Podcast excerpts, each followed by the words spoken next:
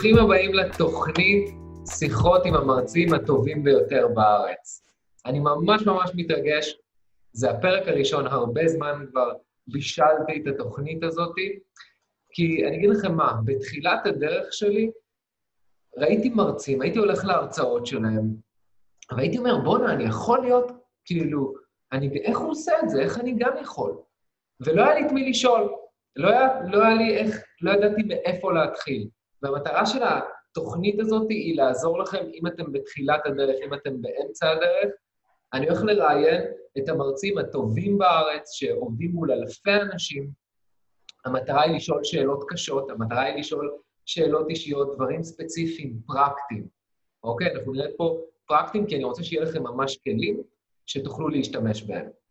ואת הפרק הראשון, זו זכות גדולה עבורי. אה, הזמנתי פה מרצה סופר מיוחד, אה, ש, שבתחילת הדרך גם התייעצתי איתו. אה, קוראים לו אלי שחף, הוא מייסד ומנכ"ל... זה נראה כאילו אתה לקרוא את השם שלי מדף. איפה אתה? לא יודע, ישבת כזה עם הדף, כאילו אתה לא זוכר. אה, לא, אני... רציתי לתת לך את הפיץ' הזה. אז קודם כל... תן את הפיץ', תן את הפיץ', קדימה. יאללה, אני אתן את הפיץ' ספונטני, לא מהזה שלך. קדימה. א', אז אני שמח להציג את אלי שחר, מנכ"ל ומייסד הרגלים אה, מנצחים, מומחה בכוח רצון ויצירת הרגלים. הוא יוצא בפני אלפי אנשים בשנים האחרונות. אז חברים, אה, יש לו גם ספר, שמונה ימים למסע לקילוף עצמי, אז אני שמח, אלי שחף, welcome. אהלן, תודה רבה. אני אגיד לכם משהו. אני הראשון. כן, הראשון, ובחרתי בך בגלל זה, בגלל שאתה דוגרי, ואנחנו מדברים, כשאנחנו מדברים, השיחות שלנו מאוד מצחיקות ומאוד כנות ואמיתיות, וחשוב לי שזה יהיה ה vibe שלנו, לא ה vibe יש, שלנו. יש האומרים שאני יותר מדי דוגרי, אבל בסדר. אני, אני יותר מבעד. אז okay. ככה נתחיל, אלי. קודם כל, ככה, נכיר אותך קצת. רציתי לשאול אותך, אמ, מה היה הטריגר? מה גרם לך להיות מרצה? מה גרם לך לעבוד עכשיו עם אלפי אנשים? אז תראה, האמת, האמת היא שאני לא הייתי קורא לעצמי מרצה, למרות שאני עושה את זה כל הזמן. אני מאמן. Okay. אוקיי. קואוצ'ר בשפת העם, וכל מה שמעניין אותי בחיים, ולצערי זה כל מה שמעניין אותי בחיים, זה איך אני עוזר לכמה שיותר אנשים. זה מה שמעניין אותי, לא שום דבר אחר, אני לא רוצה לדעת שום דבר אחר, אני לא רוצה לשמוע שום דבר אחר. אני רוצה לדעת איך אני עוזר לאנשים לשנות את העולם שלהם. אני קורא לזה תיקון עולם. עכשיו, מהר מאוד בתחילת דרכי כבר הבנתי שתיקון עולם אי אפשר לעשות אחד-אחד. אם יש לך מתנה, אז לתת אותה לשני אנשים או לעשרה אנשים זה בזבוז, על גבול הגניבה. אם יש לך מתנה, תן אותה לשני מיליון. אז הדרך היחידה לעשות זה היא לעמוד על במות. היחידה, אין, אני לא מכיר דרך אחרת. ומיד הבנתי שזאת הדרך שלי, והדרך לעשות את זה הייתה לעמוד על במות. ומאז ומתמיד אה, ידעתי לעשות את זה באופן אינטואיטיבי כמעט. אז כך יצא. היה איזה אירוע ספציפי, איזה רגע שאמרת, That's the moment? אני לא חושב שזה היה רגע ספציפי, זה היה מאוד תהליכי אצלי. ממש כאילו... זה, זה, זה היה ב-ongoing כזה, כן. אוקיי. Okay. ויש לי שאלה, לך שזה מרצה ש... הוא גרם לך להתחיל, שעקבת אחריו הרבה? Uh, האמת שזה יישמע מצחיק, אבל הבן אדם שהכי הרבה uh, עקבתי אחריו, זה, היה, לי בוס פעם. אוקיי. באיזושהי עבודה, שהוא לא היה מרצה גדול, אבל כשהוא היה מדבר, לא יכולת שלא להיות מרוכז. הבן אדם היה מחזיק אותך מאוד מאוד מרותק. הוא לא איזה סלב או משהו, הוא סתם היה הבוס שלי, בחור בשם דורון. ונורא למדתי ממנו איך לדבר מול קהל. זה שכשאתה רוצה להעביר מסר, זה חייב לבוא דרך סיפור ולא דרך עובדות, כי בעובדות אנשים מתחילים לאבד את זה. זה מאוד מאוד אהבתי את זה. מדהים. ותגיד, יש מישהו אולי שאתה עוקב אחריו היום, איזה מרצה ככה? ממש מסקרן אותי, כאילו, מאיפה ההשראה שלך וממי אתה לומד היום? אז האמת ש... קשה לומר שאני לומד איך להרצות. זה, זה לא משהו שאני לומד, אבל אני עוקב אחרי הרבה אנשים ומה שהם עושים. מאוד אוהב את גארי ויינרצ'אק, מאוד. Mm-hmm. אני, כל פעם שאני רואה אותו, אני רואה איך אני חושב. הוא אומר, הוא אומר את המילה fuck 20 פעם במשפט, כן? כן. אבל הוא מדבר מאוד, אז אני אומר שתיים. אבל הוא, הוא, הוא אומר, הוא מדבר מאוד דוגרי, והוא מאוד ישיר, והוא מאוד uh, מדויק, ואני מאוד אוהב אותו. את הבנאליה של טוני רובינס אני יכול להגיד גם, אני הייתי בכל הסדנאות שלו והייתי בחו"ל. היום מה. היום... היום, היום הוא הבנאליה, אבל אני רוצה, אני הייתי, אני הייתי מאלה שעוד, לפני שהוא היה כל כך פופולרי זה היה, ואני יכול להגיד שטוני רובינס באודיו, כאילו אם אתה לא רואה אותו, אני לא מסוגל לשמוע אותו. לא מסוגל לשמוע, כן, הקול שלו. לא, הוא לא, הוא לא כל כך מעניין אותי באודיו, אני לא יודע למה זה. אולי, אולי כשאתה רואה אותו הוא כל כך כריזמטי וזה לא עובר לי באודיו, אני לא יודע. אני... אבל אי אפשר לקחת ממנו את שלו, כן? ברור, חלוץ. אה, אני אגיד לך מה, אני בשבוע האחרון, אתה מכיר את ראסל ברנסון? כן. עכשיו, אני רוצה לשתף אותך וגם את הצופים. ראסל ברנסון זה משווק אמריקאי, והוא עשה משהו מגניב. הוא יש לו, הוא אמר, חבר'ה, אני עכשיו הולך לצלם קורס ב live. כל מי שרוצה להצטרף לקורס ב live, מוזמן להצטלם בשעות שאני אגיד, אין שידורים חוזרים. אתה בא צופה בקורס live, זה שלושה ימים, שעתיים, שעתיים אה, כל יום עם הפסקה באמצע, ואז פתאום באמצע הקורס, אתה יודע מה הוא אומר לך? הוא אומר לך, תקשיב, זה חצי מהקורס. אם אתה רוצה את כל הקורס, אתה יכול לקבל אותו בחינם לשבעה ימים, אבל אתה צריך להירשם לתוכנית של... אוי, נו, אני לא אוהב את ההתחכמויות האלה. נכון. כן. זה רק... אני לא דוגרי. אתה יודע, בגלל דברים כאלה, אנשים אחרי זה בתור מרצים שונאים למכור, ואני לא אוהב את זה. אני מבין אותך, מה שאני בא להגיד לך, אני אשתף את זה, את הקהל, כי הוא, מה הוא אמר שם? אני, הוא, לא, הוא לא אמר מחירים, הוא אמר, אתה מקבל את זה, רק תגיד מייבי, רק תגיד אולי, תירשם לשבעה ימים, הצוות ילווה אותך, ואם תרצה, תמשיך אחרי זה ב-200 דולר לכל הקורסים שלו. עכשיו, אני אגיד לך למה אני משתף את זה לצופים, כדי להראות דרכים אחרות של מה היום חדש בשיווק. אני גם לא אוהב את זה, אבל הוא נתן קורס קורס, הוא נתן קורס במתנה, היה חצי קורס, הוא נתן קורס מעולה. כאילו, אז זה ככה סתם, שתדע שהוא ממש עשה את זה שבוע שעבר. אה, רציתי לשאול אותך, איזה תחוש... איזה אה, תקופה חשוכה הייתה לך בקריירה? אני אסביר למה אני מתכוון. בקולנוע יש מה שנקרא Dark Night of the Soul. אתה מכיר את זה שבדקה ה-70 של הסרט, הגיבור שבוז, הוא איבד את כל ה... זה? אז אני שואל בקריירה שלך, אה, איפה הרגשת, אה, לא שאנחנו מסכמים אותה, כן?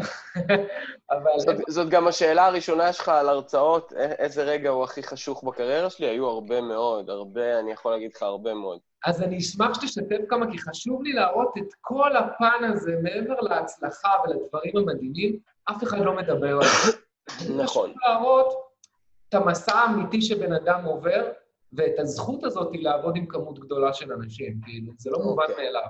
אז אני אשתף בשלושה רגעים של... אה, שלושה רגעים, אולי ארבעה רגעים. אני אשתף אחד, שניים מתחילת דרכי, אחד מהשוטף, ועוד אחד מהתקופה הזאת, שאני לא רואה אותה בתור המוארות. Mm-hmm.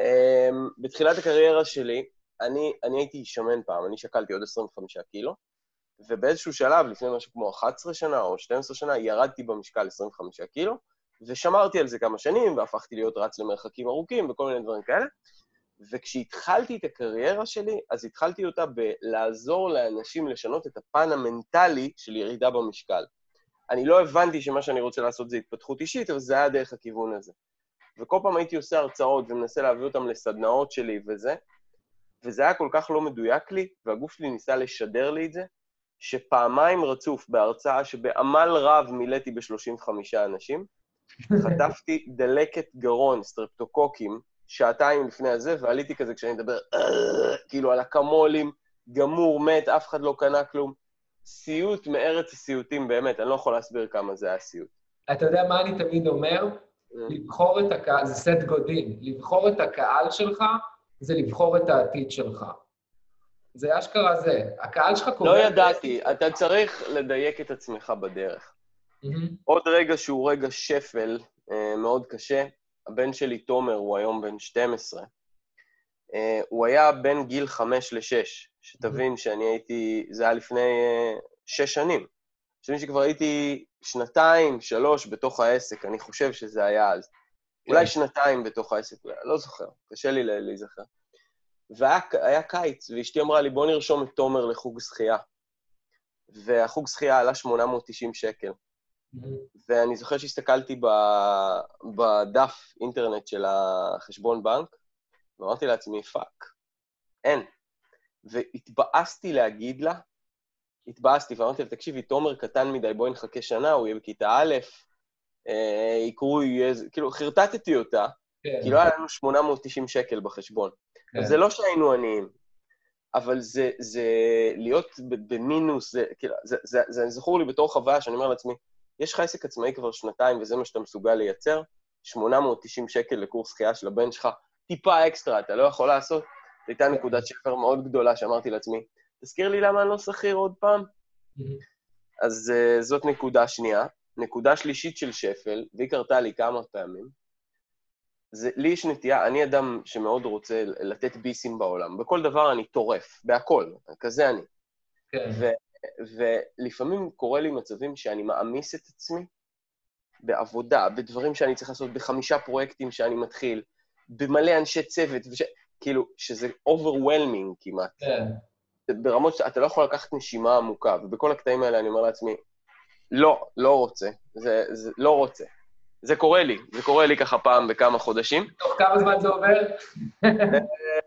האמת שהקורונה לימדה אותי מתינות מהי, ואז היא הפסיקה ללמד אותי מתינות מהי והתחילה ללמד אותי חרא מהו, אה, כמו את כולם בסופו של דבר, זה לא קל לעבוד ככה, אה, ואני חושב שהתקופה הזאת היא תקופה מאתגרת מאוד מאוד מאוד.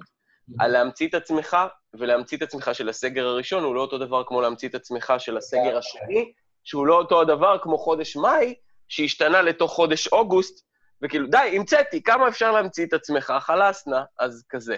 נכון, ואני אגיד לך משהו גם קשה, בהתחלה היה קשה לשחרר. קשה לשחרר את ה...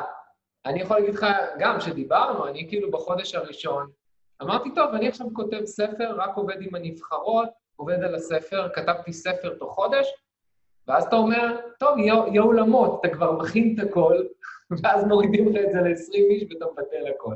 עד שאתה אומר, טוב... עכשיו שזה ירד לעשרה אנשים, זה בכלל אפשר לעבוד, וזה מאוד מאוד קשה. כן, אז אתה חייב לעשות את ה switch כל הזמן. נכון. אבל אה, אני אגיד לך משהו, זה מה שטוב, כשאתה מרצה ושאתה top speaker, אז אתה יכול כל הזמן, יש לך את היכולת הזו. תחשוב אנשים בעלי מקצוע שעובדים במקצוע שהוא פיזי, זה הרבה יותר קשה. הרבה יותר קשה לעשות את הסוויצ'ים האלה. עזוב סוויץ', אני, אתה יודע, זה גם, זה גם משפט ש, שאני אמרתי לך, נכון. ואמרתי לך אותו לא מזמן. כשאתה בן אדם שעושה בחירות בחיים, אתה לא נקלע לדברים, אתה לא קורבן של הדברים, אתה לא מנותב לתוך הדברים, אתה עושה בחירות למי שאתה רוצה להיות בחיים. זה מה שאתה, אתה עושה בחירות למי שאתה רוצה להיות בחיים. אנחנו, ואני חושב שגם אתה הייתי במקום הזה, אנחנו אנשים שבחרנו בצד של הטובים. יש לנו שליחות להפוך את העולם למקום יותר טוב, יותר מצליח, לעזור אנשים. אני, אני רואה את עצמי, ואני בטוח שגם אתה, אנחנו שליחי האור. אז תחליט מה אתה, שליח האור, זיין שכל, זה, זה המשפט, as is. שליח האור או שאתה מזיין את השכל, ואם אתה שליח האור, אז בוא תהיה שליח האור. משהו שהכל יהיה אה, פרפרים וציפורים, כינורות מנגנים ובונבוניירות, לא, יש חרא וצריך לדעת להסתדר איתו גם, אין מה לעשות. אני אגיד לך משהו, אני לא רואה את זה כחרא, אני אגיד לך כזה דבר. יש עבודה שצריך לעשות, אוקיי? עכשיו, אם אתה אוהב, אם נוח לך לעשות את העבודה, או שאתה מתלהב לעשות את העבודה, זה עדיין אותה עבודה. מבין את העניין? השאלה היא איזה אדם אתה ניגש לעשות את העבודה הזאת. אתה יכול נכון. עד מחר אה, למצוא סיפורים, אז העבודה הזאת צריכה להיעשות. נכון מאוד. אמ, רגע, אמרת שלושה או שגם הכנסת את זה? אמרתי את כל הארבעה. אמרת את כולם, הכנסת את זה. אז אוקיי, יש לי פינה, שים לב. פינת הקיץ של אביה, אוקיי? תן לי את ה... רוצים הקיץ של אביה זה פינה קשה. כן, תן לי פינה שהלכת, שהכנת הרצאה, בנית הכל, הבאת את האולם, או אפילו את הוובינר, את ההדרכות זום. אנחנו גם מדברים אינטרנטי, אנחנו לא מדברים רק על במה. אנחנו גם נצלול עוד מעט לזה.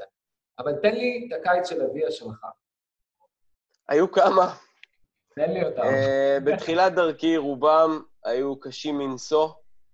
היה קטע שעשיתי שיתוף פעולה עם איזו מכללה, ומילאנו איזה 80 איש בסיבוב הראשון, הם מילאו, זאת אומרת, ואמרנו שכל מה שאני מוכר אנחנו מתחלקים, ובסיבוב השני הם פרסמו והביאו וזה, אני מגיע לערב האירוע, חי, שני אנשים יושבים שם. אולם של כמה זה היה? 80. עכשיו, ערב לפני זה, ערב לפני זה אומרים לי, תקשיב, יש היענות נמוכה, יש כרגע חמישה, ואנחנו מאמינים שברגע האחרון זה יגיע ל-25. אמרתי, 25, סבבה. אבל הכינו ביטלו להם אותך. שלושה. ביטלו הכינו להם אותך. שלושה, הכינו אותי, חרטטו אותי. זה לא שבאת... אתה יודע, לי היה קטע, אני אומר לך, השקעתי איזה עשרת אלפים שקל בפרסום ממומן שהייתי לא ממוקד, שלא היה לי את הקהל יעד. להביא לאולם, רציתי להביא 100, נרשמו 50. אתה יודע, תשע בבוקר מתחילים, יום שישי, מגיעים שמונה. אתה מבין? מטורף.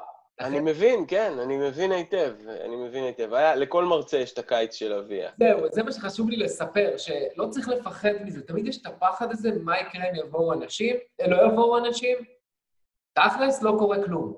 כי בסופו של דבר, זה נקודה אחת בקריירה ארוכה. ואם מסתכלים על המטרה הגדולה, על החזון, מי זוכר את זה? אנחנו עכשיו מסתלבטים וצוחקים על זה, נכון? באותו רגע, יש משפט שאני אומר אותו הרבה. אני אומר, יום אחד בטח נצחק על זה, אבל לא היום. כן, אני... היום, אני לא אשן בלילה, כן? אבל, יום אחד עוד נצחק על זה. הנה, היום הזה מגיע. יש עוד איזה פלופ כזה, כי זה... יש מלא פלופים, מלא מלא מלא. היו מלא פלופים שהיה המון קל וניסיתי למכור ולא הצלחתי למכור כלום, או מעט מאוד. היה המון פלופים של... אה, אתה יודע, שישבתי שם והיה לי שם אוסף של קצ'קיאדות כאלה מוזרות, של, אתה יודע, אנשים שלא קשורים בכלל, וכל מיני צועקים באמצע, ו...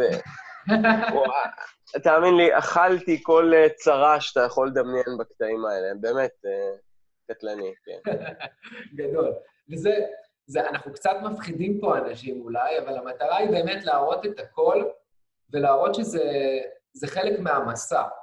אם הפחדנו אותם, אז בואו ניתן להם גם טיפים, בואו נעשה דברים. לא, נגיע לטיפים, עוד איזה כמה אוקיי. שניות. רגע, בואו נדבר עוד קצת. סבבה. ברור שבשביל זה אנחנו פה. בסופו של דבר, גם זה טיפ, כאילו, בואו נדבר על זה, כי להיות מרצה צריך mindset. איזה mindset? זה לא, זה לא רק mindset, אחי. אם, אם, אם זה היה קל, כולם היו עושים את זה. זה. יש חסם כניסה. כשאתה רוצה להוביל אנשים ולהנהיג ולעמוד מול קהל, יש חסם כניסה. לא כל אחד יכול לעשות את זה. אתם הייתם בבית ספר, ראיתם uh, מורים ומורות שעומדים מול קהל. רובם עשו עבודה לא טובה, נכון? לא, זה, לא כל אחד יכול לעשות את זה, צריך כישורים מסוימים. והדרך להשתפר היא לעבור בכישלונות. מי שלא נכשל אומר שהוא לא באמת ניסה, זה השורה התחתונה. נכון, זה, לגמרי. זה הדרך, כן. לגמרי, וצריך להתמודד עם הכישלונות האלה, כי מספיק שאתה, אתה יודע, איך אתה מתמודד עם זה, כי כישלון אחד יכול להפיל אותך, אתה יודע. יש לי אנשים, אתה יודע, הם עושים וובינר, באים להם כמות יפה של אנשים, הם לא יודעים שבאים להם כמות יפה של אנשים, והם מתבאסים על זה. אני זוכר פעם אחת מישהי בהרצאה סיפרה לי, היה לי בסדנה 12 איש, והיא בתחילת הדרך, אתה מבין? אני לא מבינה שכאילו... גם לי היה בסדנה 12 איש הראשונה, בחינם. לא הצלחתי להביא יותר בחינם. עד כדי ככה הייתי לא ממוקד. לגמרי, אני, אני התחלתי ב-400 שקל לארבעה אנשים. וזה שלושה ימים סדנה, אתה יודע, אתה מכיר. כן? כולנו הפסדנו. יש משפט, יש משפט שאני אני אומר אותו הרבה ללקוחות שלי. כשאתה מתחיל משהו, תעבוד הרבה ותעבוד בחינם. נכון. אל תפחדו מזה, תעבדו הרבה ותעבדו בחינם. אין דבר שמלמד יותר מלעשות את זה דרך השטח. מלאכול את הקיץ של אביה, שרק בשביל מי שלא מכיר את המטאפורה, יש סרט הקיץ של אביה, שהילדה אביה עושה אה, יום הולדת ואף אחד לא בא, והיא יושבת שם עם כל השולחן והזרים ואף ילד לא בא. אז זה, זה קורה לכל אחד, וזה קורה שפתאום אה, מגיעים שני אנשים ואומרים, סליחה, זה פה, טעיתי, ואתה לא יודע איך לאכול את זה בכלל. זה קורה לכולם, וזה מה שמשפר אותנו, וזה מה שעושה אותנו טוב. וגם הכי טובים מאיתנו, נפילות תמיד יש, תמיד, תמיד, תמיד, תמיד, תמיד. תמיד. כן. ואיך אתה חושב שאתה בדיוק יודע הכל? אז תחטוף על הפנים שלך קורונה. כן, ואז... אין מה לעשות, זה, זה ככה עובד. בוא נדבר עכשיו על הקורונה. אני רוצה שתגיד לי, א', איך זה השפיע עליך, אה, ומה היית גם מייעץ לאנשים לעשות בקורונה, מדברים שאתה עושה למרצים, מאמנים, אם זה... מה היית ממליץ? בוא, בוא, בוא נתחיל רגע, עוד שנייה אני אסביר מה אני עושה, אבל אני, אני אגיד רגע מילה על הקורונה. אף אחד לא יודע מה עושים. בואו, מי שאומר שהוא יודע מה עושים, הוא משקר. זה לא היה דבר כזה אף פעם, זה משבר שסופו לא נראה בעין, אין לנו שום שליטה על זה. זה לא שכאילו יש פה משבר כלכלי שאתה אומר, אוקיי, המדינות יזרימו כסף ויהיה בסדר. עד שהמשבר הבריאותי לא יעבור, יהיו בעיות. יש פה, יש פה אישו כבד, שהוא כלל עולמי, ו... ואף אחד לא יודע מה לעשות באמת. בואו נתחיל מזה. אז עכשיו אני יכול להגיד מה אני עושה, וזה הכי טוב שאני יכול להגיד. Mm-hmm. מה שאני עושה, בגדול, למי שלא הבין מההתחלה, אני מאמן. אני מאמן אה, לא רע, נגיד ככה. אני NLPיסט. מה שאני עושה, אני עוזר לאנשים ליצור שינויים מאוד מאוד מאוד מהר באמונות המקבילות שלהם, מה שנקרא הרגלי חשיבה, וככה אנשים משנים את התוצאות שלהם במהירות מאוד מאוד גבוהה. זאת אומרת, אתה יכול לראות בן אדם שהדברים שהכי יוצ... הרי כולנו יכולים לעשות כל דבר, פשוט אנחנו עוצרים את עצמנו על, על מחשבות, על אמונות. בשנייה שאתה יוצר שינוי בדפוסי חשיבה, fuck, boom, הכל משתנה, הכל פתוח. כמובן שאז אנחנו מגלים דברים אחרים שאנחנו צריכים לשנות, אבל מאוד מאוד מהר אפשר להשתנות ולייצר דברים אחרים. אני, אני אגיד לך מה אני חושב על התקופה הזו. אני חושב שא', זו תקופה שאנשים גם צריכים ללמוד להשתנות וגם צריכים לרכוש יכולות. אני חושב שזה היום הכי חשוב. היכולת של בן אדם לא להיות תלוי באף אחד אחר, לא במדינה, לא בממשלה, ולא משנה כמה זה קשה, אוקיי? או כמה זה מצריך אה, זמן והשקעה, אבל ללמוד איך, איך להציע, איך לשווק, איך למכור, איך לדבר מול קהל, קריטי, קריטי, קריטי, קריטי, ואני אגיד לך משהו... אלו, אלו דברים שלא קשורים לקורונה, זה קריטי בכל דבר, בכל רגע. אלי, גם אם עכשיו תלך למקצוע אחר, הסקילס שיש לך, היכולות שיש לך יעזרו לך, אתה מבין? יעזרו לך לשגשג, ולא אפילו לשרוד. אתה מבין את העניין? ואנשים צריכים לרכוש את היכולות האלה, כי אני חושב שאלה דברים שלא לימדו אותנו בבית ספר. לא לימדו אותנו... אתה יודע, אגב, שבארצות הברית, למשל, המקצוע של לעמוד מול קהל, presentation ו debate, זה מקצוע שלומדים אותו בבית ספר. ברור, זה מקצוע... וחייבים לדעתי ללמוד לעמוד מול קהל בבית ספר. מי שלא יודע לעמוד מול קהל, יש, ניר דובדבני פעם אמר את זה, שההבדל בין מומחה ללא מומחה זה 20 סנטימטר של במה. ברגע שאתה עומד על במה, אתה אוטומטית מומחה, וזה באמת נכון. אם אתה לא יכול להציג רעיון לאנשים אחרים, אז, אה, אז מה עשינו בזה? אבל רגע, חי, לאן קפצת? אנחנו מדברים על הקורונה, לא? מדברים על הקורונה. איך התחלנו לדבר על... לא, אני מדבר לך את הזווית שלי של הקורונה, שאני חושב שהיא גורמת לאנשים להתעורר עם כל הקושי, ואני חושב שאתה רואה מי פה יזם ומי פה עושה את השינוי. כי כמו שאמרת, זה שינויים כל הזמן. זה כל שנייה אתה מחליט, משנה את השם, בודק, ומי שמשתנה כן יכול, אתה יודע, להתנהל, ולא להיות תלוי בשום דבר. אז תמשיך, סליחה עם ה... שקטעתי אותך. אתה צריך להזכיר לי את השאלה, אני כבר בגילי, תשמע, לא צעיר, אני לא... איך זה השפיע על העסק שלך, ומה אתה מייעץ לי עכשיו? אני מרצה, אני מטפל, אני מאמן, שהוא רוצה לעבוד עם אנשים או עובד עם אנשים, מה אני צריך לעשות? אוקיי, okay, אז ההשפעה הייתה מהירה ומיידית. זאת אומרת, אני הייתי בסיטואציה שאני עמדתי, לה... כשהיה את הסגר הראשון בהתחלה, הייתה לי סדנה של שלושה ימים עם 90 לקוחות. הסדנה הייתה אמורה להתחיל ביום רביעי, סדנה של שלושה ימים, וביום שבת אמרו, אין התכנסות, סגר, אין סדנה. וההבנה שלי פתאום, שיש לי עכשיו 90 איש, שיגידו לי, תחזיר את הכסף של סדנה של שלושה ימים, גרמה לי להבין שאני יוצא פה לקרב של החיים שלי. Mm-hmm. אם אני לא יוצא לקרב של החיים שלי, סיימתי, סיימתי פה. כאילו, זה... אתה יודע כמוני איך עובדים עסקים, ואתה יודע כמוני שעסק עובד על מחזור, כל הכסף ששימש להביא את האנשים לסדנה כבר הוצע ושולם, ואם עכשיו כולם ירצו את הכסף חזרה, אז uh, אני בבעיה, לא סתם בעיה, אני בבעיה מאוד גדולה. ו, ובעצם, גם אחרי שזה טופל, והיה יום שאמרתי לעצמי בסוף היום, וואו, זה היה קרב של חיי, mm-hmm. אז פתאום אתה יוצא לקרב אחר, שאתה מבין בעצם שאף אחד מהמוצרים שלי, אף אחד אני לא יכול לספק אותו. אני צריך להמציא הכל מההתחלה. ואז בסגר המצאתי, ו- והיו מכירות אדירות בהתחלה, ממש. היה חודש אחד שאפילו עליתי מעל הממוצע החודשי שלי. מדהים. אז שחררו אותנו, ועוד פעם מכרתי סדנה, ועוד פעם סגרו אותנו, ועוד פעם הייתי צריך לבטל אותה. גם לי זה ככה. וזה, אותם אנשים! זה אותם. אנשים. אני אני גם, משל, כאילו, אותו דבר. וזה כאילו, ואתה, ואתה אומר לעצמך, ו, ויש פה ייאוש מאוד גדול ועייפות מאוד גדולה, אתה אומר לעצמך, תגידו לי, משוגעים, אתם אומרים עכשיו מותר להתכנס עשרה בחדר, ולא משנה אם זה המשרד שלי פה, עשרה מטר מרובע, או אצטדיון כדורסל, זה עשרה אנשים. תחשבו שמישהו שם למעלה חושב, והאימפקט שיש לזה על עסקים כמו שלנו, זה אימפקט שהוא מאוד מאוד חזק. מאוד. ואני מוצא שבאי-ודאות עכשיו, זה מוצ... דורש ממני להמציא את עצמי פעם שנייה או שלישית כבר, וזה בהחלט לא קל. כן. בהחלט לא קל. זה מבחן מאוד מאוד מאוד גדול. ואיך אתה עם הדרכות אינטרנטיות, וובינארים, זומים?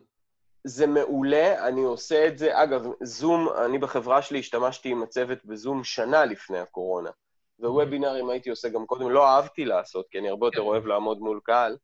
ואני אומר את האמת, אני גם לא אוהב לעבוד בערב, ווובינר זה בערב ברוב המקרים. למשל, מה שאנחנו עושים עכשיו, אני... מה שאנחנו עושים עכשיו, מחמש וחצי אמרתי לעצמי, הנה, על רבאק חי שגיא והשטויות שלו. אבל כן, אבל זה, וזה המצב. ואמרנו שאני דוגרי, לא? כן, אה, אין לי בעיה. לא, אני, אני לא אוהב לעבוד בערב. אני רוצה בערב להיות עם המשפחה שלי, לא, אני עובד ממוקדם, אני רץ בבוקר כמעט כל יום, אני מתחיל מוקדם, ולעבוד בערב לא בא לי, לא בא לי לעבוד 15 שעות. אני אגיד לך את האמת, גם לי לא. יופי. אני קם בארבע ורבע, אתה יודע. יפה, אז אנחנו עושים דברים בשביל הלקוחות שלנו שיהיו יותר זמינים, וזה זה חלק מהמחיר שיש לשלם.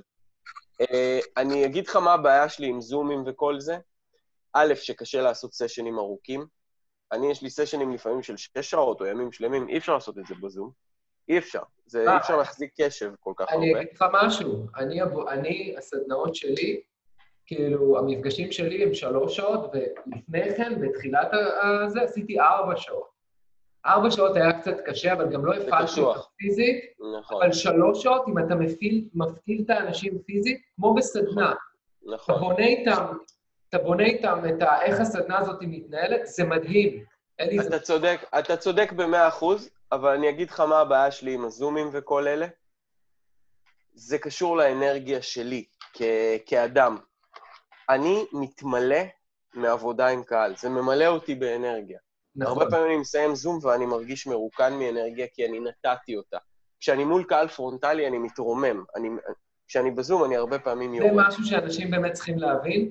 בזום אתה נותן את המאה אחוז שלך כדי לעורר את הבן אדם השני, כדי שהוא יתעורר ויהיה איתך ויגיב. ואז שאתה, אני אומר לך, אני גם, דיברתי על זה עם זה עם מיכאל, בואנה, אני מסיים זומים מפורק, כי אני מאוד רוצה שהם יעבדו והכול, זה, זה אפילו יותר קשוח מסדנה. אבל זה. מספק, זה מספק לא פחות, ואתה יודע, אני יורד מהזום, אני כאילו אנרגיה משוגעת. כי... זה קשוח מאוד, אז אותי למשל הזום לא כל כך ממלא, והכי גרוע זה וובינר. בזום אתה לפחות יכול לדבר עם אנשים, בוובינר אתה יושב מול שקפים, אתה לא רואה אף אחד, ואני אישית מוצא שזה, כמרצה, זה הרבה יותר קשוח לי. אז קשוח. אני אגיד לך מה... דורש ממך להמציא את עצמך מחדש אני אגיד לך כמרצה. מה אני עושה הרבה, שמאוד מעורר אותי. אני אומר להם להגיב כל הזמן, ואני כל הזמן בתגובות איתם, ואז זה כיף, כי אתה רואה את האנשים והם מרים- הם כאילו, אתה יודע, אתה מבין שאתה לא לבד. זה עובד, יקירי, אך ורק בוובינר קטן. היה לי, יצא, יצא- לי לעשות וובינרים של 300 ו-600 איש על הקו, אתה שואל שאלה, התגובות יוצאות לך ככה, אתה לא אין לך. שום יכולת, אתה לא מסוגל לראות את זה בכלל. זה נכון, לא לא- אתה לא עונה לכולם, אבל אתה עונה, אתה יודע, לחלק. כן. זה עדיין משהו, וזה עדיין, אתה מבין שאנשים איתך על הקו ואתה לא לבד. והחלק מההפעלות האלה, תשמע, אני, כשאני מתחיל זום, אני אומר לכולם, אני מדבר איתך גם וובינר, כי אני עושה את הוובינרים בזום. אני רוצה שכולם יפתחו את המצלמות. אני רוצה שיהיו מחויבים. אתה מבין? זה גם איך אתה קובע את החוקים של הסדנה ושל הזום, וזה זה, זה משפיע על, על האנרגיה שלך ועל האנרגיה שלהם מן הסתם. נכון. אה, איזה הכנות יש לך לפני אה, וובינארים, לפני הדרכות, לפני זומים? אוקיי. אז זה עובד ככה. לפני, לפני שאני מתחיל, אתה, זה חייב להיות וובינר או זום או הרצאה פרונטלית? כי האמת שזה די... נדבר קצת, אני רוצה קצת לדבר על התקופה, כי אתה יודע, זה כאילו, אוקיי. זה גם דברים שהם פרונטליים, אבל אוקיי, בסדר. שזה... אז בתור מרצה, קודם כל, תמיד אני עובר על החומר מראש. לא משנה כמה פעמים עשיתי את זה. גם אם זו הרצאה שאני עושה אותה כל שבוע, אני עובר על החומר. כמה זמן? אז שוב, זה תלוי ברמת המומחיות שלי. כשאתה עומד מול קהל פרונטלי, זה לוקח יותר זמן, כי אתה צריך לזכור דברים. כשאתה יושב בוובינר, אתה פשוט יכול להחזיק לך בצד אה, את המצגת, כשלמטה, בנוטס, אתה יכול לכתוב לך מה שאתה רוצה להגיד. אז אתה לא צריך לעבור על זה כל כך הרבה, בגלל שאתה כותב לעצמך בהכנה, שים לב בשקף הבא, לפני שאתה עובר לשקף הבא, שאל אותם מה המטרות שלהם. ואז אני לא צריך לזכור שום דבר, ואני לא צריך, כאילו, שום דבר, זה פשוט פתוח לי שם, הקהל לא חשוף לזה, ואני יכול תמיד לראות מה השקף הבא, מה, איזה נוטס השארתי על זה. אז זה דורש פחות הכנה בשורה התחתונה. כן. כשאני עושה מצגת פרונטלית שמול קהל, אז אתה יודע, השקפים לא מכילים כמעט מילים, והשקפים נועדו בעיקר בשבילי שאני אזכור מה אני הולך להגיד, זה דורש יותר חזרה. אז הדבר הראשון שאני עושה זה חזרה, זה דבר ראשון. זה אני עושה לפני, בראש שקט, להיות מוכן. אין מצב, אני מרצה עשר שנים, אין מצב שאני עומד מול קהל בלי לעשות חזרה. זה לא, ייהרג ובל יעבור, זה המקצועיות שלי. לא משנה כמה פעמים העברתי את זה, גם הרצאה שעשיתי 200 פעם, ויש הרצאות שעשיתי 200 פעם. הדבר השני שאני עושה הוא יותר קרוב לתחילת הוובינר עצמו. קודם כל, אם זה יש וובינר... לי שאלה, החזרה שלך היא יום לפני, לא, באותו יום, אותו יום. גם אם אני מרצה בבוקר, אני אקום בחמש בבוקר ואעשה חזרה. אוקיי? ה- החזרה שלי, גם בבוקר אני הרבה הרבה יותר חד מאשר בערב, ולכן אה, אני עושה את זה לפני. הדבר הבא שאני עושה לפני זה ככה. אה, אם, זה ב, אם אני במשרד שלי ואני מעביר אה, וובינר או משהו כזה, אז הדבר הראשון שאני עושה תמיד, אני מרסט את האינטרנט לפני זה. אני מנתק את הראוטר, אה, מחבר אותו מחדש, נותן לאינטרנט לעלות מחדש, שלא יהיה שום אה, בלגנאז'. אה, לפני זה אני מוודא שיש לי גיבוי של השקפים. אם יש מערכת... אני רוצה להוסיף למה שאתה אומר, אני עושה restart למחשב תמיד. כן, לא חובה, לא חובה. אני עושה לפני זה גם, אה, אני מעלה את השקפים לתוכנת וובינר, ואז כאילו יש לי, זה פתוח שם, זאת אומרת, גם אם אני צריך להיכנס ממקום אחר, יהיה. עכשיו, יש לי פה גם אה, laptop spare שיושב, למרות שאני מדמיין סיטואציה שבה באמצע הוובינר מת לי המחשב, אני מעריך שזה יהיה מוט הוובינר, כי ייקח לי כמה דקות טובות לעלות עם אה, מחשב אחר, ובאמצע הזה אני כנראה אאבד הרבה מאוד לי זה קרה, ירדו איזה, מ-90 ירדו איזה 40, 45, כן. זה, זה נזקים כבדים. עכשיו, אה, מה שאני עושה לפני אה, וובינר, אז אני פה במשרד, כן? אז אני, קודם כל, וזה חובה, בואו נספר סודות מאחורי הקלעים.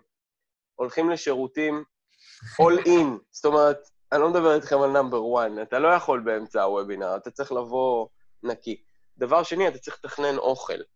בגלל שאם אתה תהיה רעב בוובינר, זה לא עובד טוב. אתה, זה קל לאבד ריכוז. אני, כשאני רעב, אני נהיה עצבני, כאילו...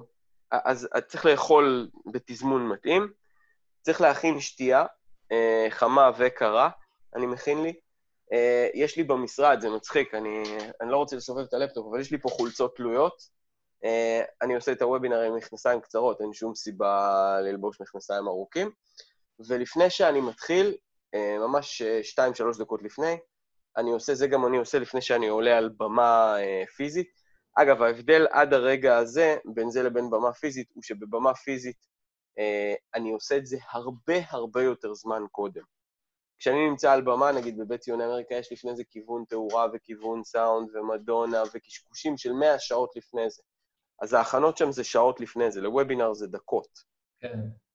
אה, ושם אני צריך להכין לי את כל הדברים. כשאני עושה הרצאה פרונטלית, אז יש לי כל מיני שטיקים, דפים שמחלקים, אז יש לי דפים אצלי, כל מיני אביזרים שאני צריך, המעביר שקפים, הבודק שיש לי בטריה ספייר על המעביר, הכל עם ספיירים, ספיירים, ספיירים, דיסק עם גיבוי, דיסק עם גיבוי, למקרה שמשהו יקרה לגיבוי של הגיבוי של הגיבוי, כן. פלוס איזה מיליון כאלה, וממש כמה דקות לפני שהקהל נכנס, אני מחליף לחולצה מגוהצת. מכיוון שאם אני אחליף לחולצה מגוהצת לפני זה, אז כן. אנחנו מבינים. אני ואז... אני אגיד לך משהו על מה שדיברנו, על ללכת לשירותים לפני. אתה יודע למה זה קורה, פיזית? כי יש לך קקי? לא. אני אגיד לך למה, כי הגוף מכין את עצמו לאירוע. הגוף מכין את עצמו למאמץ. אם ניקח את הסדנאות של ה-10-13 שעות, הגוף חכם, הגוף יודע שאתה חייב, או שאתה עושה עכשיו הרצאה של חמש שעות, או אתה עושה וובינר של שעתיים שאתה נותן, נותן, נותן, הגוף מהר יודע שהוא צריך עכשיו להתנקות, ש... למה אנחנו... למה אני מתעכב על זה? זה נשמע מפגר. אבל... נשמע מפגר, עד שבאמצע וובינר אתה צריך להשתין שיוצא לך מהאוזניים. זה, אז זה מפסיק להיות מפגר. לא, אבל לא בגלל הלחץ, אלא בגלל שלכבד את זה, לא להילחץ מזה. למה הגוף שלי מגיב ככה? למה אני שנייה לפני וובינר או לפני הרצאה רץ לשירותים? זה לא בסדר, אני... לא, זה מצוין, קבלו את זה כדבר מדהים, שהגוף מתכונן למאמץ הזה, הוא מגייס את עצמו, הוא מתנקה, כדי שתוכלו להיות עם הקהל.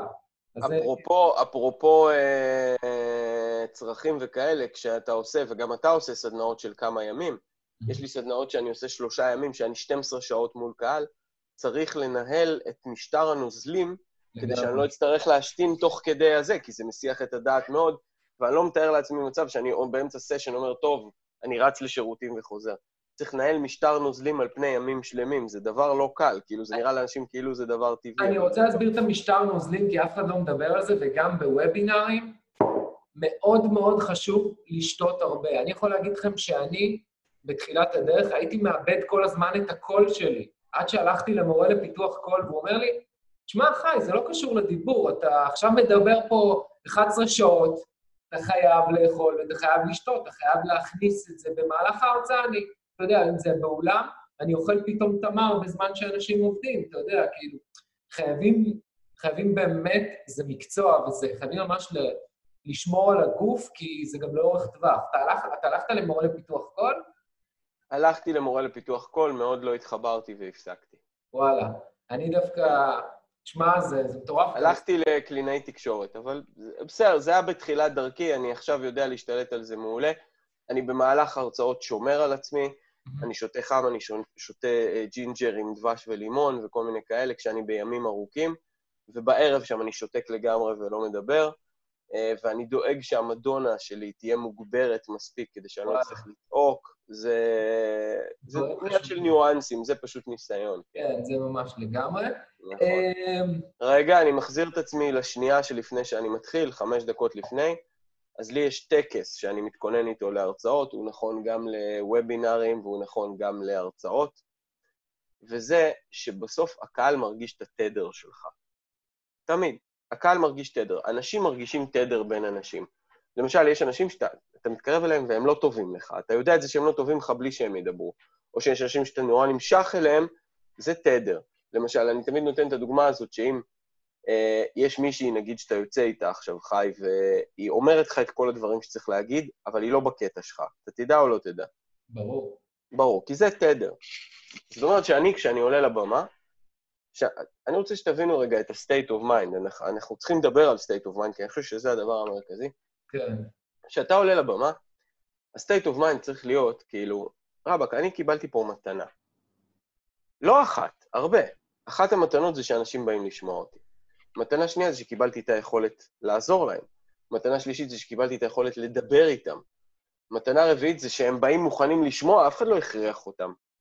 ויש פה כל כך הרבה גורמים שהתכנסו כדי שאני אוכל לתת את המתנה שלי. וזו אחריות שלי לבוא ולתת להם אקסטרה. אז לפני שאני עולה על הבמה, אני עושה טקס קצר, אני קורא לו טקס התרחבות. זאת אומרת, במקום להיות מכווץ, אני מרחיב. אני יכול לתת לכם דוגמה רגע למה זה אומר. אתה תעשה איתי תרגולון קטן? בכיף, יאללה, בואו, כולם מוזמנים. יאללה, כולם מוזמנים. יופי, תעשה, בישיבה רגע, אפילו לצורך העניין. מה שאני רוצה שתעשה, זה תתכווץ, חי, אבל תתכווץ כמה שאתה יכול. כאילו, תכווץ לא רק את הגוף, אלא את הנשמה, את האנרגיה שלך, כווץ אותה, כווץ. תנשום, תנשום, אבל כווץ, כווץ את עצמך, כווץ. מספיק, מספיק. איזה הרגשה זאת? אה, לא נעימה, כן. היא לא נעימה, זאת אותה הרגשה שיש בכאב או לחץ או, או פחד או כעס, נכון? זה קיבוץ. יש אנשים שקשה להם לנשום. אתה יכול לשאול את הקהל אם הם מרגישים את זה, אם הם מתרגלים את זה איתנו. בכלל, תגיד לי אם יש שאלות תוך כדי, אני... פעילות, כן, אתה עם מחשב גם, שרגע... אה, אני, האמת, אה, לא פתחתי את המחשב שם, אבל אה, אם זה חשוב, אז אני אפתח את זה. גם, אנחנו נשאר, אנחנו עוד מעט ניתן זמן לשאלות, חברים, אנחנו פה ב... בריאיון. כן, אני, אני אשמח, אני אשמח אה, אה, לענות לשאלות, אם מישהו רוצה, לכל האורך של ה... אה, זה. אז כן, פתחתי גם אצלי את ה live, אבל אה, בסדר, אתה, אתה תתרגם לי אם יהיו שאלות. אה, אז, אז מה שאני עושה זה טקס התרחבות. מה שאני עושה בטקס התרחבות זה ההפך מההתכווצות.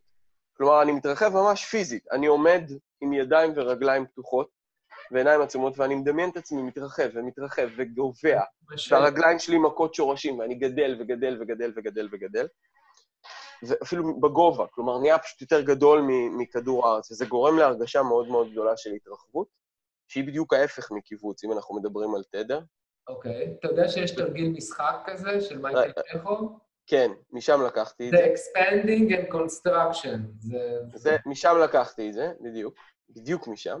ו, ואז אני עושה עם עצמי טקס, שהוא טקס תודה. זאת אומרת, אני אומר תודה לאנשים ש... לא בקול רם, זה לעצמי, כן? זה לפני שמתחיל. הוקרת תודה על זה שאנשים באים לשמוע אותי, ואני מבטיח לתת את הכי טוב שלי, יהיו התוצאות אשר יהיו. זהו, ואז אני מוכן לעלות. מדהים. אני, אני פשוט יושב, מודד כמה רגעים, מדמיין, כאילו גם אומר את ההודיה האישית שלי, אה, אתה יודע, מודה על המקום, על האנשים, ו... ואתה יודע, לפני כן קצת מפעיל מוזיקה, קצת להניע את הגוף. כן, לפעמים אני גם קופץ וכאלה. כן, בסדנאות, אגב, בסדנאות אני לא צריך את זה, כי אני כל כך מונע, בסדנאות אני באנרגיה כל כך גבוהה. יש לי סדנאות של שלושה ימים, או יותר נכון לומר, פעם היו לי סדנאות של שלושה ימים. זה, זה...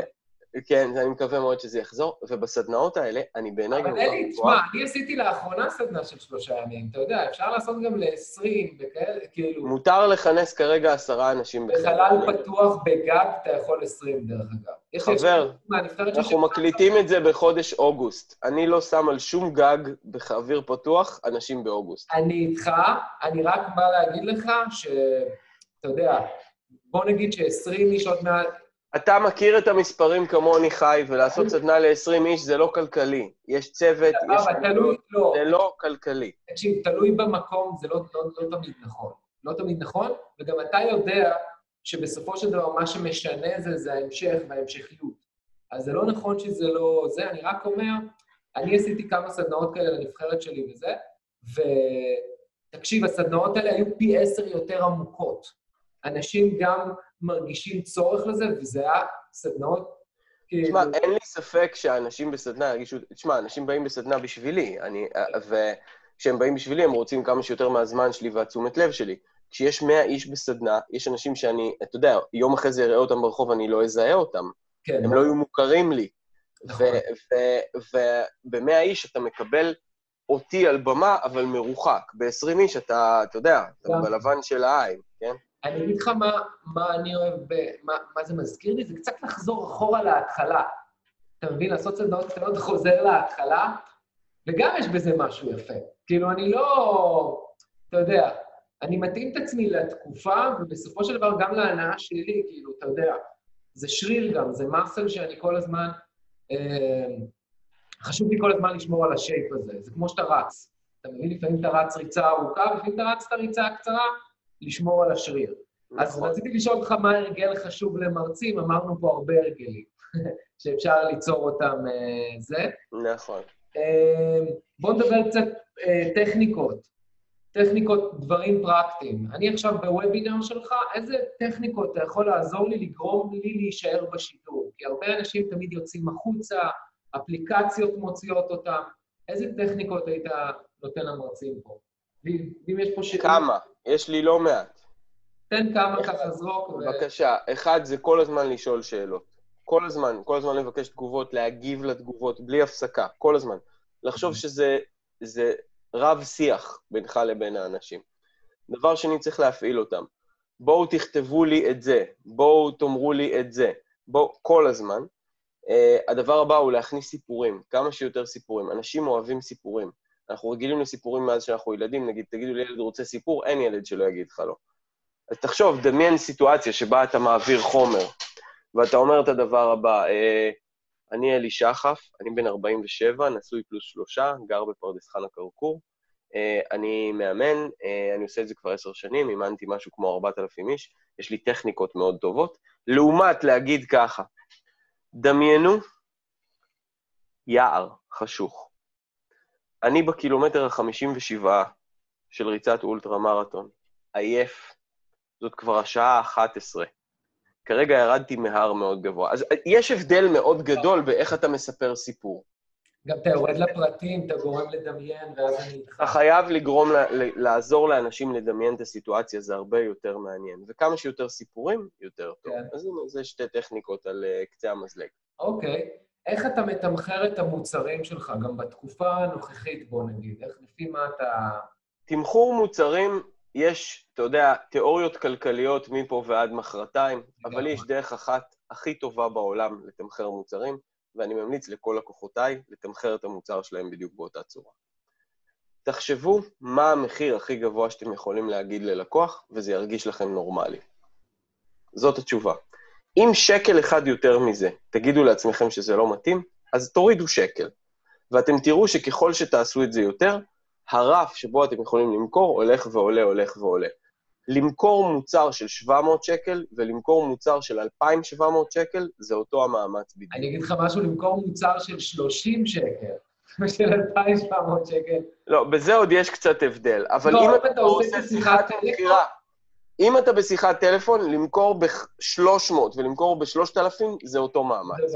זה אותו דבר. אז תיקחו את המחיר הכי גבוה שאתם יכולים, שמרגיש לכם, בדימוי העצמי שלכם, מחיר שאתם יכולים לגבות אותו. הרצת אותי לנושא הבא כבר, לנושא הזה שנקרא מכירות. עכשיו, מכירות זה משהו שאני מדבר איתכם עכשיו חופשי, אני מדבר עם אלי חופשי, כשאני אומר את זה למרצים, כשאני אומר את זה לתמיד, כשאומרים את זה לבעלי עסקים, זה יוצר רתיעה. אני לא איש מכירות, זה לא הקטע שלי, ואנשים נרתעים מזה.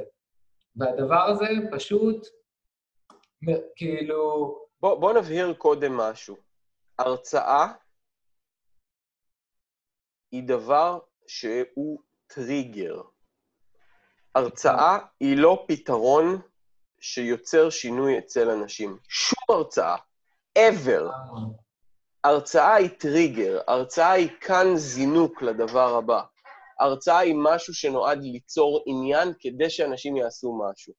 הרצאה היא לא stand alone של שום דבר. ולכן המטרה היחידה של הרצאה, היחידה, זה להעביר אנשים לשלב הבא. אין שום מטרה אחרת להרצאה. זירו, נאן. אני איתך, אתה יודע, יש הרבה אנשים שיש להם את הסיפור האישי שלהם וחשוב להם לספר את זה, ואני כל הזמן אומר להם, חבר'ה, מה ההמשך? זה שאתה עכשיו מעורר השראה למישהו זה מעולה. מי שיש לו הרצאה מעוררת השראה ולא יודע לגרום לאנשים לעשות את הצעד הבא, לא יתפרנס מזה. בוא. ברור. מי שגם יש לו הרצאה אחת, יהיה לו מאוד קשה, וצריך ללמוד לבנות סדרה של הרצאות. לכל אחד. סדרה של הרצאות... מכם, אל תלחצו, כי כל אחד מכם יש לו שפע של תחומים, שפע של ניסיון, וגם אתם לא למדתם בהרצאה אחת, אז אין פה מה בכלל... יש איזו פנטזיה כזו לפעמים של אנשים, שאתה יודע, אתה בא להרצאה ואתה מצפה לקבל את הכל. אתה מכיר את זה? בוודאי. כל מה שהבן אדם למד שנים. אז אל תיבהלו גם אם יש אנשים כאלה. יכול להיות שהם לא האנשים שמתאימים לכם, למסע איתכם, אבל המטרה שלנו ללוות את האנשים ולשנות הרגלים. הרגל לא משתנה מהחלטה של עשיתי ופעם אחת. זה יומיומי או שבועי, לא משנה מה, כל אחד וההרגל שלו. אז בואו נדבר קצת... אה, אה, רגע, שאלת שאלה על מכירות. כן, זהו, זה מה שאני... מה שאני אומר הוא שההרצאה תמיד טומנת בחובה מכירות. או שאתה מוכר את ההרצאה, או שבסוף ההרצאה אתה מוכר. אבל אם לא תתבצע שום פעולה אקטיבית לגרום לאנשים להמשיך בסוף ההרצאה, לא יהיה לכם כסף בחיים ולא יהיה לכם אימפקט בחיים. אנחנו עושים את מה שאנחנו עושים כי יש לנו שליחות לעזור לאנשים ליצור משהו אחר. אם לא נמכור להם את המשהו האחר, לא יהיה את המשהו האחר. כי זה... ואחד הדברים, רגע, שנייה, אחד הדברים שאני הכי מוצא שמפריעים לאנשים בנושא מכירות, זה חוסר הבנה בסיסית של מה זה מכירות. וחשוב להבין את הדבר הזה. קודם כל, אני אגיד, אני אגיד רגע את ההבדל בין עצמאי ושכיר, ואחרי זה אני אדבר על מה זה מכירות. שכיר זה אדם שמקום עבודה סוחר את זמנו, מכאן המילה שכיר, בשביל לעשות פעולה מסוימת. עצמאי צריך קודם למכור את זה בשביל לעשות את הפעולה המסוימת. זאת אומרת שכל עצמאי הוא קודם כל איש שיווק ומכירות. ואם אתם מדקר מעשה אה, רופא אלטרנטיבי, רוכב אופנועים לתצוגה או לא יודע מה, כל מקצוע שהוא. אתם אומרים, רגע, אבל אני עזבתי את הוודאות, עשיתי הכל רק בשביל שאני אוכל לעשות את המקצוע שלי, לא מעניין אותי להיות איש שיווק ומכירות. אז התשובה היא שאם לא תהיו איש שיווק ומכירות, גג תוכלו להתפרנס בדוחק. אנחנו חייבים ללמוד טכניקות של שיווק ומכירות. אין דרך לברוח מזה, אני מצטער. זה חלק מלהיות עצמאי. המנטורים הכי גדולים בעולם, ככה הם התחילו. טוני רובינס, אתה יודע, הוא, נכון. הוא מכר כרטיסי נכון. אשראי, יש סרטון... רגע, בוא נשבור את המיתוס השני. שאנשים אומרים, רגע, אז אני אביא מישהו שימכור, אני אביא מישהו. אז יש פה בעיה. מכירות, תכף אני אדבר על מה זה מכירות, אבל מכירה זה להבין מה הלקוח רוצה. זה מכירה. אם אתה כבעל העסק לא תבין מה הלקוחות שלך רוצים, אין לך עסק. אז אומרים, בואו נביא בן אדם שיודע לשווק, שיודע למכור, שיודע לעשות את כל הדברים האלה. בן אדם כזה עולה 50 עד 100 אלף שקל לחודש. אתם יכולים לשלם את זה או לא? בעל העסק צריך בעצמו לדעת לעשות את הדברים האלה, ורק אז הוא יכול ללמד אחרים, אחרי שאתה יודע בעצמך. לגמרי. עכשיו, למה לרוב האנשים יש בעיה עם מכירות? כי מכירות מקוטלג אצלנו בראש בתור משהו מלוכלך. בתור האיש אה, מכירות מהמכוניות משומשות, בתור הסוכן ביטוח שמתקשר לך, שלום, יש לך ביטוח חיים? כן. זה דבר שגורם לאנשים להיות באנטי. אבל מכירות זה דבר מאוד נקי, כי מכירה זה תהליך שמאפשר לך לייצר מצב של ווין ווין. אתה נותן ללקוח שלך את מה שהוא צריך, לא מה שהוא רוצה, מה שהוא צריך, ואתה מקבל בתמורה כסף על המאמצים שלך. וזה הדבר הכי נפלא בעולם. מה ההבדל בין אה, אה, זוגיות למכירות? בזוגיות אתה נותן לבן אדם השני את הצרכים הרגשיים שלו, ומקבל בתמורה את הצרכים הרגשיים שלך. זה בדיוק אותו הדבר כמו מכירות. מה, למכור את עצמך לבן זוג זה לא מכירות? כשאתה אומר לילדים לכו לצחצח שיניים זה לא מכירות? אנחנו מחליטים אם לעשות את זה מכוער או לא. אם אנחנו שומרים על האתיקה שלנו ומאמינים באמת במה שאנחנו עושים, וזה צריך להיות ה-state of mind, אז לא למכור זה פשע. ואני אחזור למשפט שאמרתי קודם. אתה מלוחמי האור או שאתה מזיין את השכל? נכון. וזהו, וזהו. ואתה צריך, לעשות, אתה צריך לעשות הכל לעזור לבן אדם לעשות החלטה שהוא רוצה, לא משהו שהוא לא רוצה. יש פה אתיקה מאוד חשובה. אני... מאוד חשובה. אתה לא מוכר לבן אדם שזה לא מתאים לו. ברור. רק, אתה לא מוכר...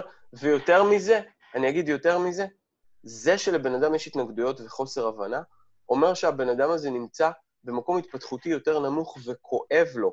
זאת המשימה שלנו להציל אותו מעצמו. תחשבו, אם אתם מתנקזים מאנרגיה מלדבר איתו, מה קורה לבן אדם הזה כשהוא עם עצמו לבד? אז כאלה אנשים אני לא אוהב בתור לקוחות, כן? יש כאלה, אבל אני לא אוהב אותם בתור לקוחות. אבל תחשבו איך אנחנו זוכים לעזור לאנשים אחרים. מה יותר נאצל מזה? אני לא יודע מה יותר נאצל מזה, אני מצטער. אני אגיד לך מה, זה mindset ש, שצריך אותו אם אתה עומד על במה, אם אתה עושה וובינר, כי מה קורה למרצים? הם מתחילים את הוובינר, מתלהבים, מספרים את כל הדבר המדהים שלהם, את כל השיטה שלהם, ואז הם מגיעים למכירה, כל ההתלהבות צוללת. עזוב צוללת, אני מכיר הרבה פעמים שאנשים כל כך מתעקשים לדבר על השיטה שלהם, שהם לא משאירים לעצמם זמן למכור. אז למה עשית את זה? זה קרה לי בתחילת הדרך. גם לי, גם לי. אני למה? כי אתה חסר ביטחון, ואתה אומר, אני צריך לתת להם עוד, עוד, עוד, עוד, ואז הם ירצו אותי. אתה מבין את האירוניה? כן. עכשיו, אני אישית אומרת... בוא נראה, רגע, בוא נראה אם יש שאלות, כן? אני לא רוצה, כי אנחנו כבר שעה 25, אבאלה, אז אה, בוא... שעה 25, שמונה וחצי. התחלנו בשמונה וחצי, השעה תשע וחצי עוד מעט, חמוד. שעה. שעה, אוקיי, אז יש לנו כמה דקות, בואו נדבר אה, זה. יאללה. בוא, יש לנו שאלות שם? סליחה שאני משתלט לך על ה live, אני מצטער. אנחנו פה משתעשעים. אוקיי. רגע, אין לנו פה עדיין שאלות, אם מישהו יש שאלות? אני ראיתי שאלה, אני ראיתי שאלה מהצד שלי, יכול להיות שפשוט הגיבו אצלי על השיתוף. רגע, אני... יש, יש שאלה של יאיר. כן, שוב. יאיר שואל, אילו אפיקי שיווק עבדו לך הכי טוב ואיזה פחות טוב? שיווק ממומן או אורגני? מה העלות של כל אדם שמגיע לכנס? כלומר, כמה עלה להביא אותו מבחינת שיווק? יאיר, זאת שאלה מצוינת, אך לא ניתנת למענה, ואני אסביר לך למה. שיווק זו מערכת, לא כי אני מסתיר מידע, אלא כי אי אפשר לענות, זאת שאלה כללית מדי. שיווק זו מערכת יחסים שאתה מקיים עם לקוחות. זה מה שזה. ככל שאתה עושה את השיווק יותר טוב, ככה לקוחות רוצים לבוא יותר טוב. ככל שאתה עושה עבודה לאורך זמן יותר טוב, ונותן יותר מידע, ונותן יותר להכיר, ויוצר טראסט יותר גדול, כך יותר קל להביא אנשים. אי אפשר להסתכל על זה בתור דבר קר של כמה עולה ליד. כמה עולה ליד למה? צריך לחמם אותם, צריך זה. למשל, אני מביא המון אנשים מהרשימת תפוצה שלי, יש לי רשימת תפוצה גדולה, עם נאמנות מאוד גבוהה, זה אנשים שעוקבים אחריי במשך עשור כבר. וכשאני מציע משהו חדש למכור, הם באים לקנות אותו. אז זה לא עולה לי כסף, אבל אני משקיע בהם המון זמן ומאמץ במערכת היחסים. גם רשתות חברתיות, מה זה אורגני? אורגני זה ניהול של מערכת יחסים. בסוף הרבה פעמים אתה נדרש לערבב איש מכירות בכל מיני דברים. זה תלוי איזה משפיכים יש לך. אז זה נורא תלוי מי אתה ואיזה קהל אתה פונה. למשל, סתם דוגמה, אם אתה פונה לקהל כללי או קהל של בעלי עסקים, זה מחירים אחרים. אז השאלה ששאלת היא שאלה מאוד כללית. עסק צריך שיהיו לו לפחות 20 אפיקי שיווק. אני אגיד לך גם... אתה, רגע, רגע, אני רק אסיים את הרעיון. אם אין לך 20 אפיקי שיווק, זה לוקח זמן לבנות אותם. ואתה סומך רק על פייסבוק, מה שיקרה זה שיום אחד יקום מרק צוקרברג על צד שמאל, וישנה את האלגוריתם שלו, ואין לך כלום. או שפתאום יהיו בחירות, ופתאום כל ליד עולה 700 שקל. אז אין לך כלום. אי אפשר להסתמך על שיווק בפייסבוק, או בגוגל, או באינסטגרם, או בטיקטוק. שיווק זו מערכת שלמה של שיחה עם לקוחות. וככל שהמערכת הזאת יותר טובה, ויותר יעילה ועובדת יותר זמן, כך היא יותר אפקטיבית, וזה מוריד את המחיר של להביא בן אדם.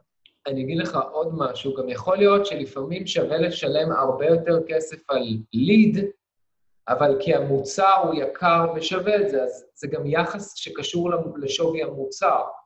זה לאו דווקא הכי זול זה הכי טוב. לפעמים אני יכול לשלם הרבה כסף אם המוצר שלי הוא יקר, אז זה באמת, אה, צריך להבין את כל המערכת, ולהבין הכי חשוב שזה מערכת יחסים.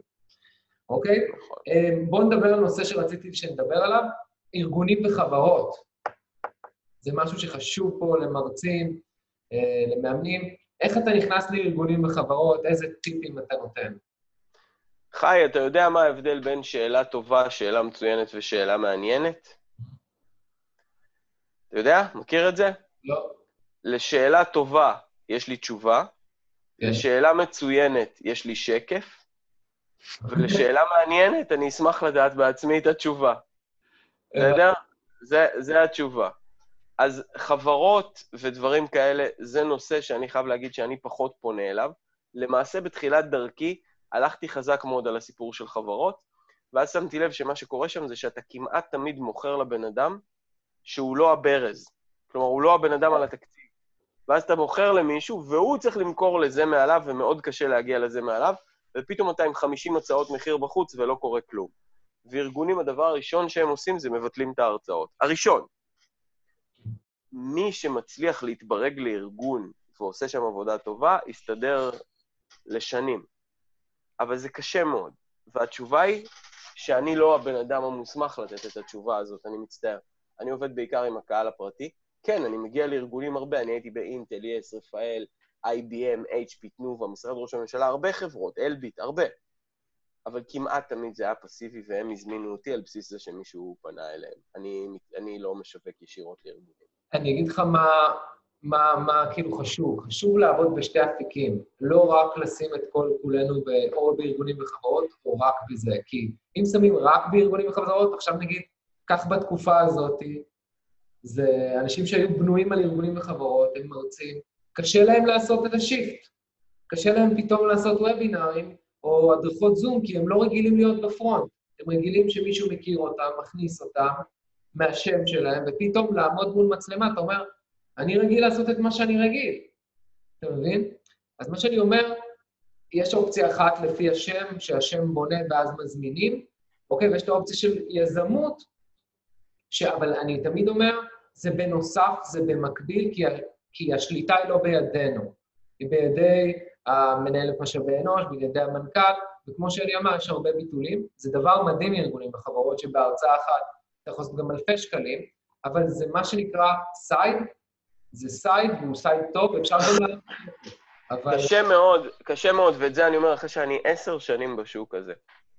קשה מאוד, אני לא אומר שבלתי אפשרי, אבל קשה מאוד לסמוך על הכנסה קבועה בהרצאות בארגונים וחברות. קשה מאוד. תשמע, נכון?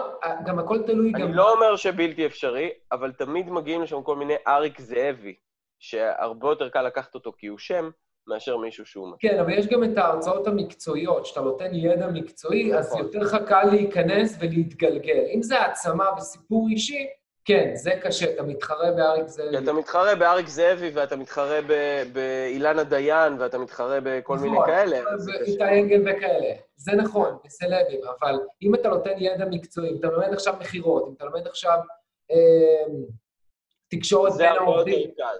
זה הרבה יותר קל. זה הרבה יותר קל. חשוב לציין את זה, שזה גם המיקוד שלכם. ושוב פעם, זה חוזר להתחלה. לבחור את הקהל שלך ואת הנושא שלך משפיע על העתיד שלך. זה הלב של הדברים. אוקיי? ומאוד. חשוב בתקופה הזאת לבחור דברים פרקטיים. כי אם עכשיו אני הולך לארגונים וחברות, הנה, אני עכשיו מדבר עם ארגון, ארגון מאוד גדול של הייטק, זה על עמידה מול קהל, איך לעשות עכשיו וובינארים ולעשות זומים. אתה מבין? אנשים אומרים, זהו, הכל נסגר. לא, לא הכל נסגר. חברים, לא הכל נסגר.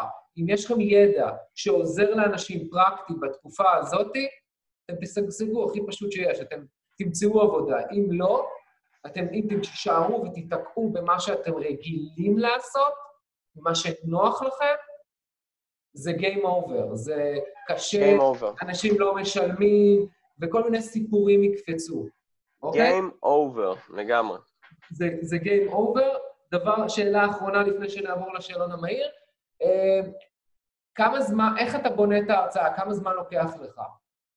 אז טוב, זה עניין של ניסיון נטו, בסדר? אני אה, אתן טיפ פה רגע לאנשים שזה. אני, אה, כל פעם שאני קורא ספר, כל פעם שאני שומע משהו טוב, אני מחזיק איזה גוגל דוקס כזה, שהוא באינטרנט, והוא מחולק לנושאים, כישלון, התמדה, הרגלים, כל מיני כאלה. כל פעם שאני שומע פתגם, שומע ציטוט, קורא ספר, יש לי רעיונות, אני כותב אותם שם אחרי זה. ואז בעצם יש לי איזה 400 עמודי A4 מודפסים עם כל מיני רעיונות וכאלה, ככה שסיפורים ורעיונות לא חסר לי.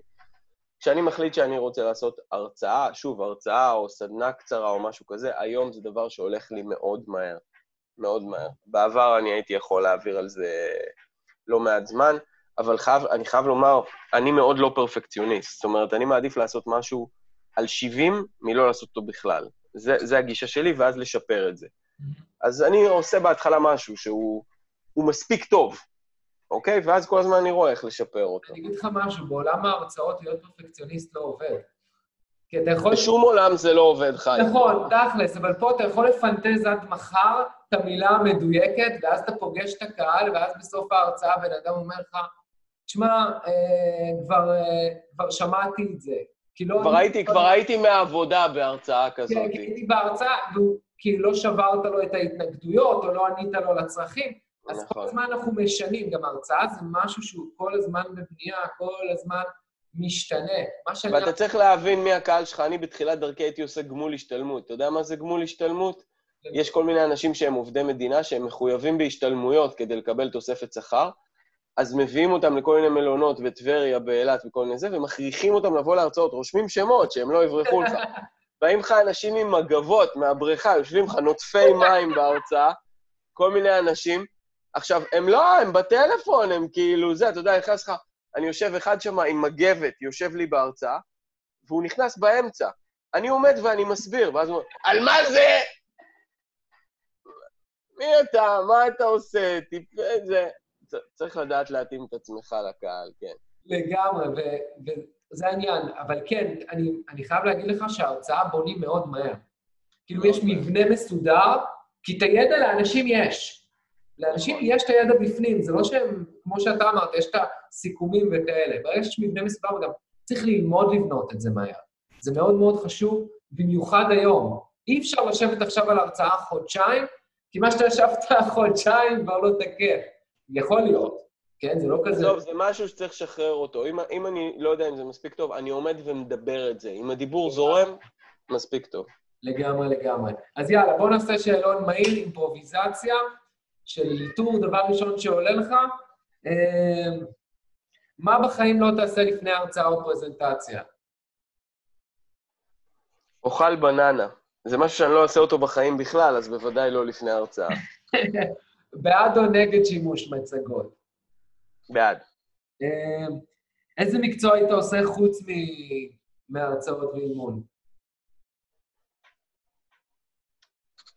סורי. אין. מה היית... מה נותן לך מוטיבציה? הייתי אולי יזם מסוג אחר, אבל לא... לא... אוקיי, fair enough. מה נותן לך מוטיבציה ברמה היומית? הרבה דברים. אחד, המימוש שלי. המימוש שלי, זה הכי חשוב לי. אה, זה שיש לי לקוחות וכסף, אני מודה, זה בהחלט מוטיבטור. אוקיי. מי הבן אדם שהכי השפיע עליך? כנראה ההורים שלי. ההורים שלך? מגניב. כנראה, כן. ספר התפתחות אישית או עסקית, אהוב עליך ביותר. מה שקופץ. שמונה ימים מסע לקילוף עצמי מאת אלי שחף. אני כתבתי אותו, אבל הוא ספר מהמם. הוא ספר עלילתי עם כלים של התפתחות אישית. ספר מעולה. אפשר למצוא באתר שלי, גגלו אלי שחף, כן. לגמרי. אה, מהי במת החלומות שלך? אז פעם זאת הייתה היכל התרבות, זה 1,500 אה, מקומות. אה, היום אה, אני נושא עיניי לפראגה וכל מיני במות גדולות. אני חושב שזה השלב הבא עבורי. מגניב. איפה אתה בעוד עשור? עושה אותו דבר, רק אטרקטיבי הרבה יותר, עם הרבה יותר קהלים. כן. אוקיי. Okay. זה מה שאני עושה, that's what I do, זהו. לא יהיה פנסיה, לא יהיה כלום. הלוויית המנוח תצא מהבמה. זה מה יהיה כתוב על הקבר? לא נראה לי, לא. אה, משהו ש... יהיה כתוב על הקבר, היית בעל נפלא, התחתנתי איתך כשהייתי בת 18, ואתה בן 90, ותראה לאן הגעתי, כן. אוקיי. אוקיי, אה, כן. משהו שאף אחד לא יודע עליך. אין כזה דבר. מה זה אף אחד? אשתי יודעת הכל עליי. לא יודע, הקהל לא יודע, נו. פו. כמו שראית, אני אדם די גלוי. אני יודע, כששואלים אותך. אני לא אוהב לרקוד. אתה לא אוהב לרקוד.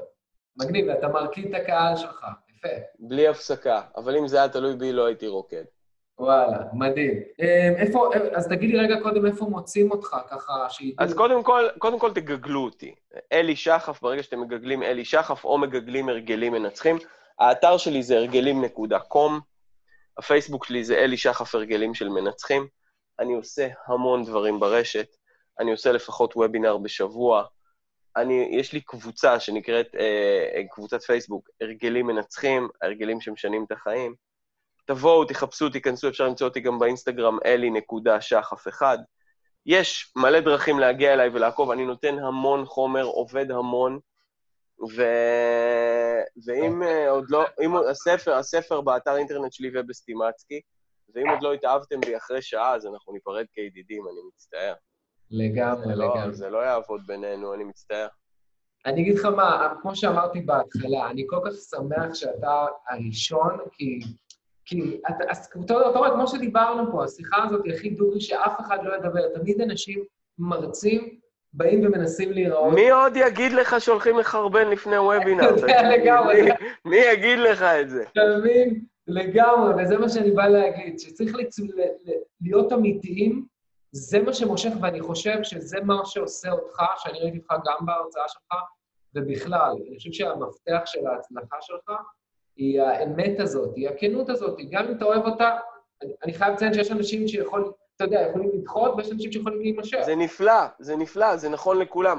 אגב, אני אגיד עוד משהו, זה שאם יש פה אנשים שיש להם פרסונת במה שהיא שונה מהפרסונת חיים שלהם, אתם טועים. תהיו אתם. כל שאר התפקידים דפוסים כבר, באמת.